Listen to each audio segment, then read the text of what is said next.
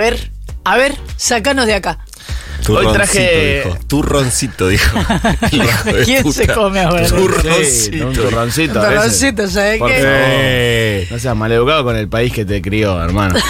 Eh, hoy traje un tema de esos más dolorosos. A veces hay algunos fuera del tupper más graciosos, más divertidos. Hoy traje uno de esos que a veces duelen un poco. Vamos a hablar a raíz de un caso policial que salió en algunos medios en las últimas semanas. El caso de Yolanda Orozco, de 32 años. Ella murió de una sobredosis y su cuerpo fue encontrado al costado de la ruta provincial 26 en Salta. Pero no se trataba de una sobredosis de consumo, sino de una sobredosis porque Yolanda transportaba 78 cápsulas de cocaína en su estómago. Eh, una de ellas se abrió y eso terminó generando su muerte. Además llevaba alrededor de un kilo de cocaína adosada a diferentes partes de su cuerpo.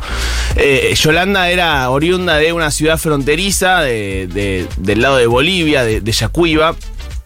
Eh, y ya tenía varios antecedentes por eh, haber transportado. De hecho, había estado presa hace algunos meses. Y como Yolanda ya tenía antecedentes y existen un montón de casos como este, no sé si recuerdan el caso Chumita, el caso de una madre boliviana que fue detenida en Salta y que luego se supo que, bueno, que ella lo estaba haciendo para pagar el tratamiento de su hijo que tenía cáncer y que no lo podía pagar eh, y fue detenida. Vamos a hablar de este fenómeno, de esta, de esta cosa que, que es muy común, que son las mujeres que suelen ser detenidas por la ley de drogas en, en- en nuestro país. Las que son, las que son transportistas y las que son detenidas por vender. Eh, capsuleras también se les dice. Eh, mulas es, es como algo que ya no se dice más. Sí, claro. pero fueron conocidas. Yo me acuerdo de, mm, del impacto que Sí. causó cuando empezó a hacerse, y esto también lo podemos decir para quien no tenga registro de que esto sucede. Sí. eh, el transporte es, como decía Marcos en este caso de sobredosis, no solamente por fuera del cuerpo, sino dentro del cuerpo de distintas maneras. Sí. Y es, es muy impresionante porque parece como no puede ser. Puede ser que alguien se vaya a meter así en su cuerpo una cápsula del tamaño de un tampón. Tal cual, 78 tenía Yolanda adentro de su cuerpo. Eh, las mujeres son las principales víctimas de la ley de droga en la Argentina eh, y en la región, diría, de las distintas leyes de drogas de cada país. Si nos detenemos en el primer dato que traje es primero decir que casi el 50% de las presas mujeres están detenidas por delitos relacionados a esta ley, a la 23.737. Y si nos vamos a Salta, en donde murió Yolanda, ese número es del 90%. El 90% de las mujeres que están detenidas en Salta lo están por delitos relacionados a la ley de drogas. En su mayoría son mujeres pobres, obviamente. El 46% de estas detenidas no tenían ningún tipo de empleo ni, de trabajo. Este, bueno, más que este. Eh, y las eh, sentencias judiciales muestran que la gran mayoría se trata de delitos de comercialización, eh, de venta de menudeo, de un, de un, de un eslabón último de la cadena, digamos, y eh, puestos totalmente reemplazables, ¿no? Cosa que si las detienen a ellas, viene otra, lo cual hace que afecte muy poco al sistema de eh, distribución de, la cocaína, por ejemplo, detener a una de estas pibas, ¿no? Porque no es que están deteniendo a alguien que corta la cadena de producción o que, o que es importante en su cargo, sino que están deteniendo, como se dice vulgarmente, un perejil, ¿no? Eh, el Sistema eh, Nacional de Estadísticas sobre la ejecución penal eh, muestra más o menos que la cantidad de mujeres presas por la infracción a la ley de drogas viene creciendo muchísimo en los últimos años. 147% desde 2002 hasta acá y un 93% en la última década. Es decir, que esto suele pasar eh, cada vez más. También hay que decir que en la última década aumentaban casi todos. O sea, empezaron a meter preso Sí. mucho más de lo que estaban metiendo preso en casi todos los delitos. Toda la población carcelaria Hay como una idea. aumentó muchísimo. Eh, bueno, si hablamos de mm, eh, la población travesti trans, el número es aún mayor que el 50% que dijimos. Es casi el 50% en el caso de las mujeres cis. En el caso de las mujeres eh, trans es del 60%.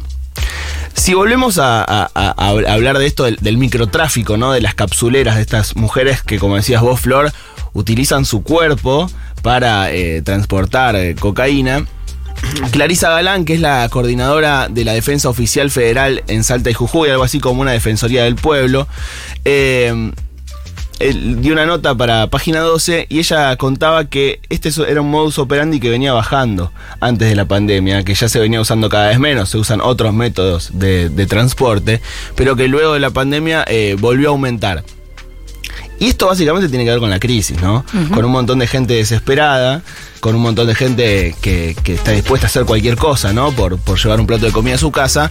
Eh, y lo que, cuenta, lo que cuenta eh, Clarisa Galán es que muchos de los, de los lugares en donde son reclutadas de alguna forma estas mujeres son eh, salas de espera de hospitales, son eh, lugares de, de trabajo muy precario, como puede ser una feria de trueque, una feria de venta de frutas o verduras. Es decir, a buscar y a escarbar, digamos, dentro de los sectores vulnerables a los de mayor vulnerabilidad todavía. Es ir a caranchear gente que está dispuesta a hacer cualquier cosa, ¿no? Claro, lo que pasa con el mundo, no sé si llamarle de narcotráfico, pero llamémosle de narcomenudeo, es que son esos laburos que te vienen a buscar. Entonces, en una situación de desesperación, te golpean la puerta para ofrecerte un laburo, en definitiva.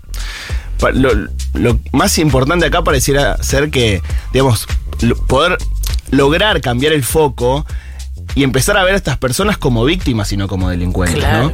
Y esto pasó un poco en el caso Chumita que mencionaba antes, fue, repito, el caso de una mujer boliviana que fue detenida en Salta y que luego de que fuera detenida se supo que ella eh, estaba había aceptado hacer este trabajo porque su hijo tenía cáncer y ella no podía pagar el tratamiento. Entonces la Defensoría del Pueblo Boliviana, cuando se entera esto, intercede y pide a la justicia eh, salteña que revea el, caso.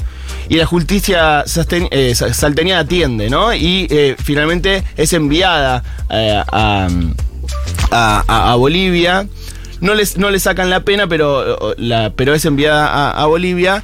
Y yo hablé con Nadia Cruz, que es eh, defensora del pueblo de Bolivia, y fue quien encabezó todo este proceso de pedir por la escarcelación de, del caso Chumita. No, no se sabe, obviamente, públicamente el nombre de la madre. Y esto me dijo Nadia Cruz. Y ahora ese caso fue emblemático porque eh, logramos traerle a la, a la mujer acá. Eh, literalmente ella estuvo unos días con el hijo y el hijo murió. Murió exactamente por la razón que había sido la motivación de la comisión de ese delito. Yo estoy segura, tenemos seguridad en nuestra defensoría que muchas de las privadas de libertad con seguridad tienen esos mismos móviles en nuestro país, pero lastimosamente el sistema judicial no ha tenido esa apertura como la hemos podido constatar en el norte argentino. El juez logró emitir, si bien no una resolución de absolución, de sobreseimiento, no, logró emitir como una expulsión, pero eso permitió en el contenido del fallo entender que la razón no era porque el Estado argentino estaba decidiendo que eso no era grave para su legislación o porque estaba dejando de tipificar ese hecho, sino porque estaba comprendiendo que había necesidades humanas, particularmente en estas mujeres, que eh, requerían ser atendidas por la justicia. Y ellos lo ponían en esos términos. Necesitamos just- una justicia más humana y necesitamos que los juzgadores también seamos más humanos para poder comprender esta situación. Una justicia más humana y una ley de drogas eh, más pensada, ¿no? Porque en definitiva, si uno se pone a ver todas las consecuencias que trae esta ley, eh, lo único que consigue es encarcelar a personas pobres. En la provincia de Buenos Aires, cerca del 35% de los presos eh, están, eh, están por causas relacionadas a esa ley y la mayoría son perejiles y, y personas con, con tenencia, digamos. Son pocos igual los políticos o funcionarios que están dispuestos a ponerse esa causa al hombro porque siempre terminan siendo señalados como, ah, al final quieres soltar a todo, quieres dejar libre al mundo narco. Lo que pasa es que la palabra drogas en la Argentina no se puede poner sobre ningún debate. No. Eh, bueno. No, y de no hecho, en cualquier debate que utilice la palabra drogas, el debate, eh, digamos, se torna inconducente porque es una palabra que engloba tantas cosas que tienen tan poca tan poco que ver entre sí Hmm. Eh, que, que- que- de hecho en general quien utiliza la palabra drogas para dar un para dar un, debate lo que busca en lugar de, profundizarlo es, es alivianarlo y dejarlo en el terreno superficial. Sí, por lo general incluso se habla en, en, o sea, se dice la droga. Claro, como si Como si fuera fuese tal una cosa, única Claro. que, eh, que Sí. posible de, de analizar. Sí, eh, tipo eh, ibuprofeno. Claro, y- de y cocaína, Paco. LSD, o sea, es, se habla de la droga, la droga mata, eh, es un eslogan muy conocido. Y es el mismo debate que teníamos cuando hablábamos de la política de control de daños, porque es ese debate que al que es muy difícil llegar. Bueno, es que en realidad tiene que ver con la reducción de daños, porque digo, me parece que a una mujer le hace mucho más daño terminar que, que la- su vida la fuerce a terminar llevando 78 cápsulas de cocaína. Que en el caso de que hubiese querido hacerlo, se tome un pase, ¿no? No, claro, es o sea, completamente- Todas las, siempre el daño de la ley de drogas es mucho mayor que cualquier cosa que pueda eh, prevenir de- del consumo y los daños físicos. Pero ¿no? incluso si uno no hablara de consumo, hablar del universo narco y decir que estas mujeres son narcos ya es como de una ignorancia total. Es un delirio. eh, por eso me parece que si hay una suerte de reflexión eh, luego de ver todos estos datos y estos casos, es eso, es que la justicia empiece a ver a estas personas, a estas mujeres, porque pri- principalmente son mujeres, como víctimas y no como delincuentes. Nos sacó el tupper así, con una cachetada, el señor Marcos Yo que Aramburu. venía a caerme de risa. No, hoy. buenísimo. Concha de la lora. Faltan 14 para Después las que viene 9. traigo el hombre que se cree rana. Claro, boludo, dale, dale. ¿Para qué te pagamos? Y nos reímos un poco más. 11 40 66 000 para dejar mensajes en este programa. Flor Halfon y Nico Fiorentino. Ahora dicen Futurock.